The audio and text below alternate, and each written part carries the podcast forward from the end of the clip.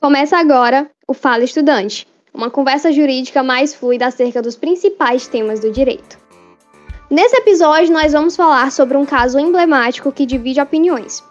Elise Matsunaga assassinou brutalmente seu marido a sangue frio, confessando tal crime e tornando o julgamento algo de grande interesse público, que acabou por ganhar um documentário de tão chocante que foi.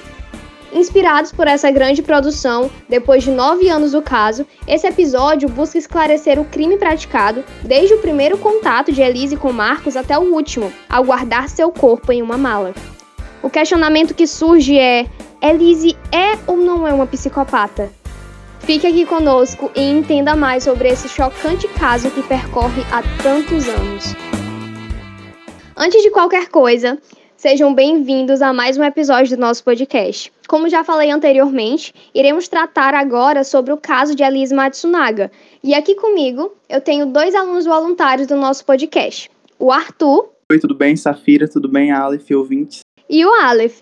Fala, estudante, tudo bem? Para começar, introduzindo para vocês, é bom a gente deixar claro que o caso ele iniciou no dia 21 de maio de 2012, quando um guarda de vigilância encontrou partes de um corpo jogados na mata. Foi quando ele ligou para um jornalista local e informou o que ele tinha visto. E esse jornalista, quando ele chegou ao local e passou a olhar aquelas partes do corpo, ele percebeu detalhes das vestimentas de grife. Ou seja, não eram vestimentas que qualquer pessoa estaria usando, eram de altas grifes. E aí ele começa a fazer uma ligação. Por que, que ele começa a juntar as peças? Porque, paralelamente a isso, estava acontecendo a busca por um empresário muito conhecido. O que, que aconteceu? Então, o empresário, Marcos Matsunaga, depois de fazer uma grande transação bilionária, ele estava desaparecido. E aí, a Elise, que no caso caso foi a assassina do, do Marcos, ela passou a forjar alguns e-mails no nome dele. Só que quando encontraram a cabeça do corpo que estava jogado na mata, esquartejado, eles descobrem que era um oriental. E é aí que eles passam a ligar os pontos. E o que é que acontece? Quando eles encontram a cabeça e percebem que era um oriental, conseguem identificar, conseguem ter contato com o irmão dele, o irmão dele vai lá e por mais que o corpo tivesse inviável de ser reconhecido, ele identifica que era o irmão dele. E aí é quando tudo começa a fazer sentido e quando todas aquelas peças daquele corpo que estava jogada, dos e-mails que estavam sendo forjados e tudo isso que a gente entende que eles entenderam quem matou Marcos Matsunaga. Mas afinal, quem que é Lizzie Matsunaga? Então, Elise Matsunaga, ela era uma menina do interior que ela chegou à capital querendo ter uma vida melhor. É bastante importante pontuar que Elise Matsunaga, ela estava desesperada para sair de casa pelo fato dela ter sofrido um abuso sexual do seu padrasto. Então, ela precisava sair de casa a todo custo. Ela chegou a se prostituir e foi lá que ela conheceu Marcos Matsunaga, enquanto ele estava casado e e é um caso bem emblemático porque dentro do documentários, eles pontuam todos os aspectos do relacionamento deles e todos os traumas que a Elise possuía durante toda a sua vida. Por exemplo, quando ela era garota de programa, e aí, durante um certo tempo, eles se casam e eles têm um casamento intenso, e é algo muito delicado para ela, porque dentro do relacionamento deles, após anos de casado, ele começa a trair ela também com outras garotas de programa.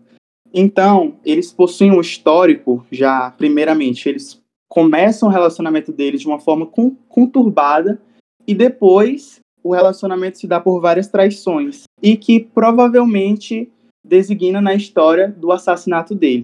Bom, algumas coisas que eu acho que, que seja interessante a gente pontuar antes de adentrar de fato ao caso, às teses utilizadas, é o que? As condições do casamento. Como o Arthur estava falando, eles viviam um casamento conturbado depois que ele passou a trair ela com outras garotas de programa. E um detalhe que chama muita atenção e que foi elementar, vamos dizer assim, para o crime é o que? É o costume de caça. Porque Marcos Matsunaga ele tinha uma fixação muito grande por armas, tanto que ele tinha um quarto, uma parte da casa repleta de armas, todos os tipos de armas. E, e ele levava Elise é, para caça, eles tinham muito esse costume. Ele disponibilizou cursos para que ela aprendesse a manusear armas. Tudo isso para uma fixação. E ali a gente entende o quê? Que eles viviam repletos naquele ambiente. Além de que o nível social e financeiro que eles viviam era de outro patamar, porque Marcos Matsunaga era um grande empresário bilionário que detinha de uma grande quantia financeira. Então, aí a gente já, já vê vários pontos que vão se ligando para o que aconteceu de fato, que foi o homicídio praticado por Elise. E é importante observar também um ponto citado pelo Arthur, que ela foi para a cidade para iniciar uma nova vida. E quando ela estava eh, eh, na capital, ela cursava enfermagem, ela conhecia uma amiga que pagava a sua faculdade fazendo o programa. Então ela resolveu também entrar nesse mercado, né, para conseguir uma, uma renda a mais para poder se sustentar, porque a renda dela não era tão boa. E ela cita também que durante esse período de, de de programa dela, no período em que teve um evento de Fórmula 1 aqui no Brasil, um, evento de corrida, ela ficou com 10 clientes estrangeiros que a remuneraram muito bem. E um caso que ela citou foi que ela entrou no, no meio do programa por um, porque não tinha outro meio, era o meio dela se sustentar. Mas um ponto que deixa questionamento na acusação é esse ponto. Se ela fazia isso apenas para se sustentar, ela ficou com 10 é, com 10 estrangeiros que a pagaram muito bem, mas por quê? Ela é, realizava esses programas com o intuito de se sustentar ou de sustentar um, um ganho a mais, um luxo a mais. Ela era movida por esse sentimento, o que motivou ela a se relacionar com o Marcos inicialmente, né? Porque ela disse que tinha aquele medo de se relacionar com ele, mas mesmo assim ela entrou dentro. Esse motivo, isso teria motivado ela também a entrar na, na, na vida de Marcos?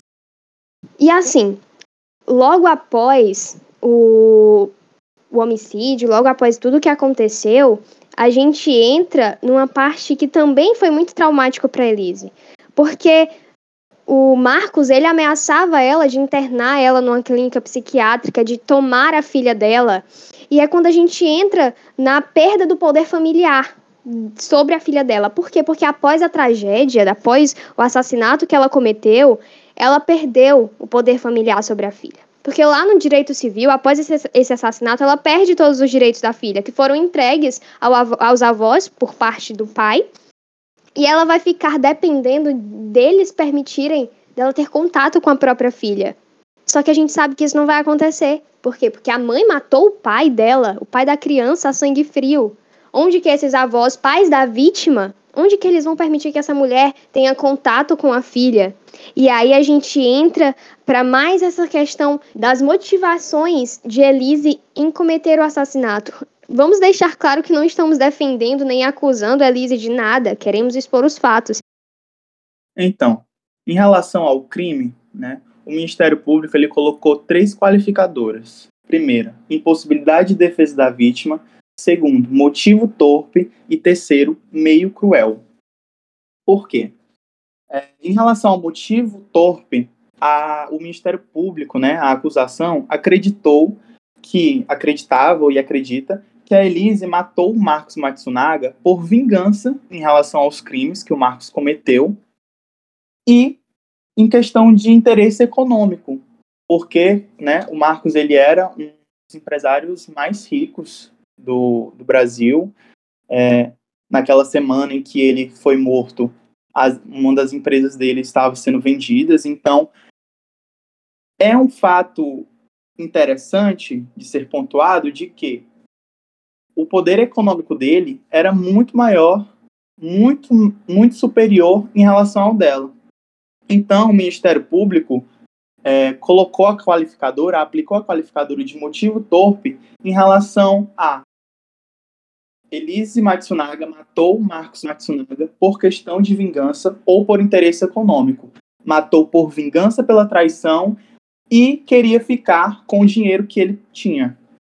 E a segunda qualificadora colocada foi o meio cruel. Segundo o Ministério Público, a Elise Matsunaga é, esquartejou o corpo de, de Marcos enquanto ele ainda estava vivo. Porém, é importante pontuar aqui que o motivo torpe, que foi por vingança ou por interesse econômico, e o meio cruel, que foi, segundo a tese da acusação, que foi enquanto que ele teria sido esquartejado enquanto ainda estava vivo, foram derrubadas. O júri popular não acreditou nessas qualificadoras usadas pelo Ministério Público e o, e o Ministério Público foi vitorioso em relação apenas à qualificadora relacionada à impossibilidade de defesa da vítima. Porque, né, como nós sabemos, como nós vimos no documentário, o, a Elise, Elise Matsunaga chegou a dar um tiro no Marcos e, é, segundo o Ministério Público, né, e aceito pelo júri popular, não, Marcos não teve, nenhuma, não teve nenhuma possibilidade de defesa em relação a esse tiro. Os advogados da Elise Matsunaga derrubaram a questão do motivo torpe, porque acreditar, porque segundo a defesa, Elise Matsunaga não teria matado por nenhum motivo, nem por interesse econômico, nem por vingança, mas sim porque foi um crime passional. Segundo é, a defesa e a própria Elise, eles estavam conversando sobre as traições que o Marcos tinha cometido e é, durante uma discussão o Marcos chega a fazer ameaças verbais a ela, chega a dar um tapa na cara dela e é, como forma de evitar outros eventos ou sobre uma emo outra emoção muito forte da Elise, ela chegou a dar um tiro nele. Essa foi a tese usada pela defesa e, é, e foi aceita pelo júri. Em relação ao meio cruel, é, foi derrubado por um laudo, né, de que o Marcos Matsunaga não estava vivo enquanto ele foi esquartejado. Porque a Elise Matsunaga, após dar um tiro no Marcos, ela chegou a cortar pedaços do Marcos, colocar em uma mala para tirar do, da casa deles, do apartamento deles, e assim jogar em, em lugares aleatórios do mato para é, despistar né, a, o envolvimento do assassinato. Ou seja, ela era uma prostituta e, e, e o Marcos conheceu ela e resolveu casar com ela, tirando ela desse mundo. Só que ele traía ela várias vezes, sempre controlava ela e sempre havia gente vigiando ela na faculdade, em lugares que ela ia. Só que quando ela decide deixar ele, ela já estava cansada daquela situação, ela descobre o quê? Que estava grávida. E aí ela pensa que isso vai mudar o relacionamento deles dentro do casamento, só que não é o que acontece. Então ela chega a contratar um investigador particular que manda vídeos dele se encontrando com prostitutas. E aí é quando ela vai confrontar com ele, todos aqueles vídeos, vai confrontar a traição dele, e aí ele entra e questiona quem que ela pensava que era perto dele. E aí onde entra que ele começou a ameaçar de internar ela, de tirar a filha dela. E aí é o momento que ela se desespera. Ela pega uma arma e aponta para ele. E o que é que acontece? Ele fica ameaçando. Ele fica, eu duvido que tu, que tu atire em mim. Ele fica atiçando aquele momento. E é o momento que ela atira. E ele cai morto. E quando ela vê ele no chão, ela entra em desespero e não sabe o que fazer. E aí entra um ponto muito importante que foi falado. Ela já havia feito enfermagem. Ela trabalhava em centro cirúrgico, ela tinha experiência nessa área. E ela tinha muita precisão com cortes. E é por conta dessa precisão, porque ela vê aquele corpo caído no chão, como é que ela, ela não tem capacidade de levar, de carregar aquele corpo inteiro? E aí é quando ela esquarteja ele, ela, des, ela desmembra ele por completo, e aí é onde entra uma das qualificadoras, como o Arthur bem falou. A promotoria, inclusive, ela sustentou que enquanto ela fazia isso, ele ainda estava vivo, que no caso seria outra qualificadora, que seria a tortura. Só que a defesa chegou a provar, quando eles exumaram o corpo, que ele já estava morto por conta disso, como bem falado, como o Arthur bem falou. Mas entendendo toda essa, essa visão geral sobre o acontecido, sobre aquele momento, o ato do homicídio, é onde a gente entra é, com questionamento. Ela era ou não era? Ela é ou não é uma psicopata? Psicopata, eu acho que seria um termo muito muito específico para ela. Eu diria manipuladora. Porque do período que ela mata Marcos Kitano Matsunaga, ela leva 10 horas, de acordo com ela, 10 horas para poder esquartejar o corpo. Ela passa dias se passando por inocente. Ah, eu não sei onde é que tá o Marcos. Gente, cadê o Marcos? Eu não sei onde é que tá. Ela contatou, mandou e-mails para o líder religioso dele. Gente, cadê o Marcos? Ela teve período de, de espalhar os pedaços do corpo. Então, assim, ela tem um, ela apresentou essa característica de manipuladora do fato de ela sempre se passar por gente, eu não sei o que está acontecendo. Ela, os, as pessoas que estavam ao redor dela ficavam preocupadas com ela. Meu Deus, ela sem o marido dela e ela mandava mensagens perguntando para outras pessoas onde ele estava e, e as pessoas começavam a mandar mensagem para ele, ele não respondia. E até que receberam uma mensagem dele, simples e curta. Olha, eu estou bem, só não posso falar agora. Enfim, ela teve a capacidade de pegar o celular dele e enviar uma mensagem se passando por ele, mesmo sabendo o que tinha acontecido, mesmo fazendo o que tinha feito. Então, assim, psicopata eu acho que seria um termo muito, muito específico para ela, mas eu diria que muito free calculista, manipuladora. Só para complementar esse ponto, além de enfermeira, ela também tinha um costume com caças junto com Marcos, né? Então eles, além de matarem o animal, eles tratavam o animal. Então ela tinha essa facilidade também, tanto como por conta da enfermagem, quanto por, é, pelas caças que ela tinha. Se Elisa era psicopata, não, não acredito nisso. Eu acredito que ela fez uma coisa horrível. Ela fez, ela cometeu um crime horroroso, mas não acredito que ela é uma psicopata. Eu não acredito, por exemplo, na tese de que ela cometeu esse crime premeditado. Ela fez aquilo por vingança, pelo fato do marido dela trair ela. Eu acredito que foi sim um crime passional, foi sim um crime ali na hora. E mas é, eu preciso pontuar também que não não é porque eu acredito que não foi premeditado que a gente deve, a gente possa passar pano para isso. Eu acho que foi uma coisa horrível. Eu, eu acho não, foi uma coisa horrível. Porém, é, diante de todo o contexto em que é, foi apresentado, né, as versões, eu acredito que foi algo que aconteceu, infelizmente, e que ela deva pagar por esse, por esse erro que ela cometeu, mas não acredito que ela, que ela é uma psicopata, não acredito que foi algo premeditado, não acredito que foi por vingança. E eu acredito que ela cometeu um erro porque ela é humana, mas ela também, como humana, deve pagar pelos erros que ela cometeu diante da justiça.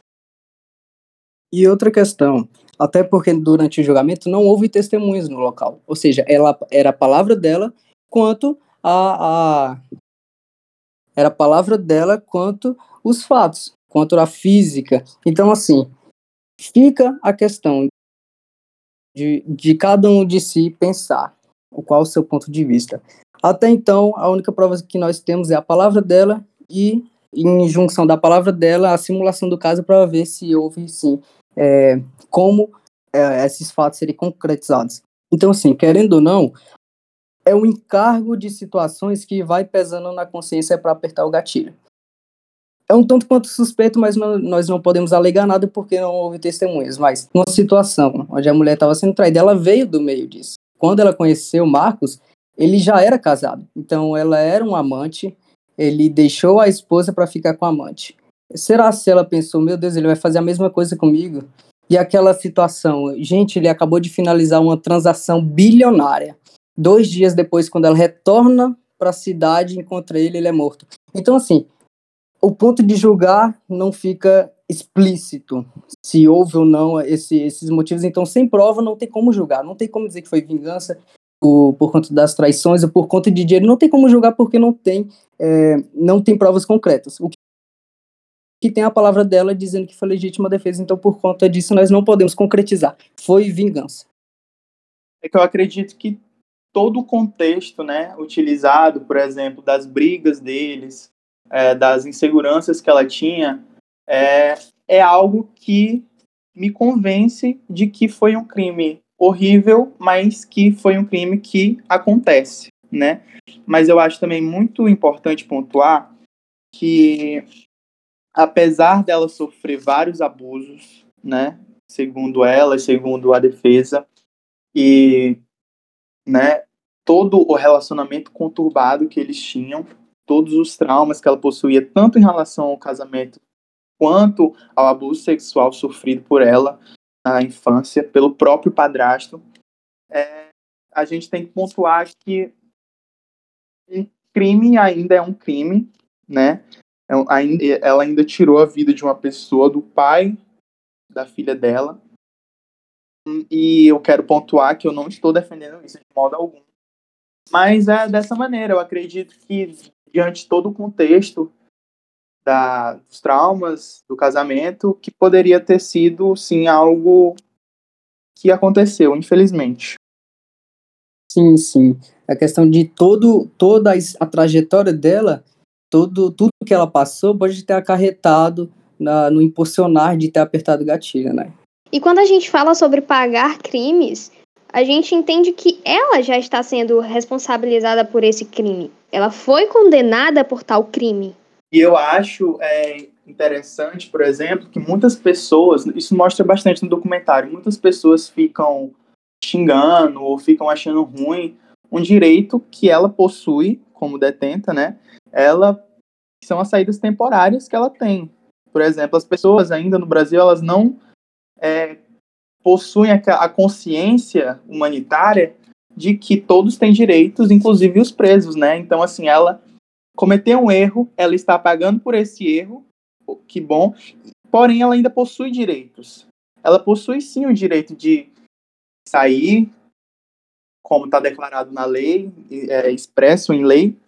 Então, assim, as pessoas, elas acredito que elas não se contentam em, por exemplo, uma pessoa faz, cometer um crime, pagar por esse crime e ser responsabilizada dentro da legalidade, sabe? É bem interessante isso que pontuam no documentário em relação a esse caso. É aquela história, ela não deixou de ser humana por ter cometido esse crime.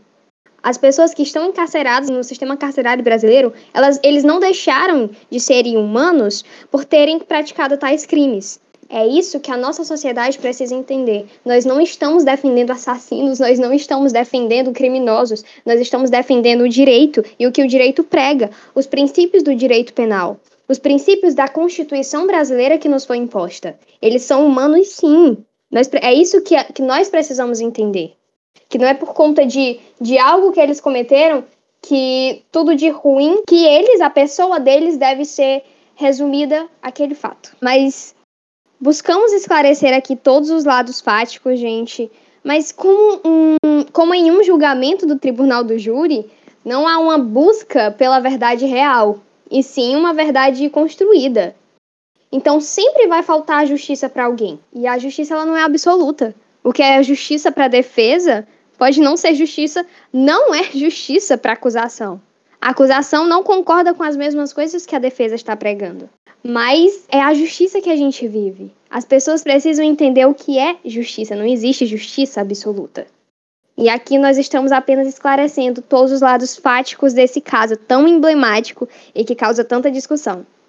Mas se você quiser mais, não tem jeito, viu, gente? Você vai ter que ler. Você vai ter que procurar de fato. É isso que os meios de canais, inclusive o nosso podcast, quer. A gente não quer que você se baseie, se fundalize é, nos nossos argumentos. Nós queremos que você duvide e pesquise. Todo canal de informação, tanto principalmente Instagram ou nosso podcast, ele serve para te dar um incentivo a buscar informação. Então, depois aqui, dá uma pesquisada sobre, sobre o caso. O que nós queremos é instigar você a se aprofundar sobre o caso.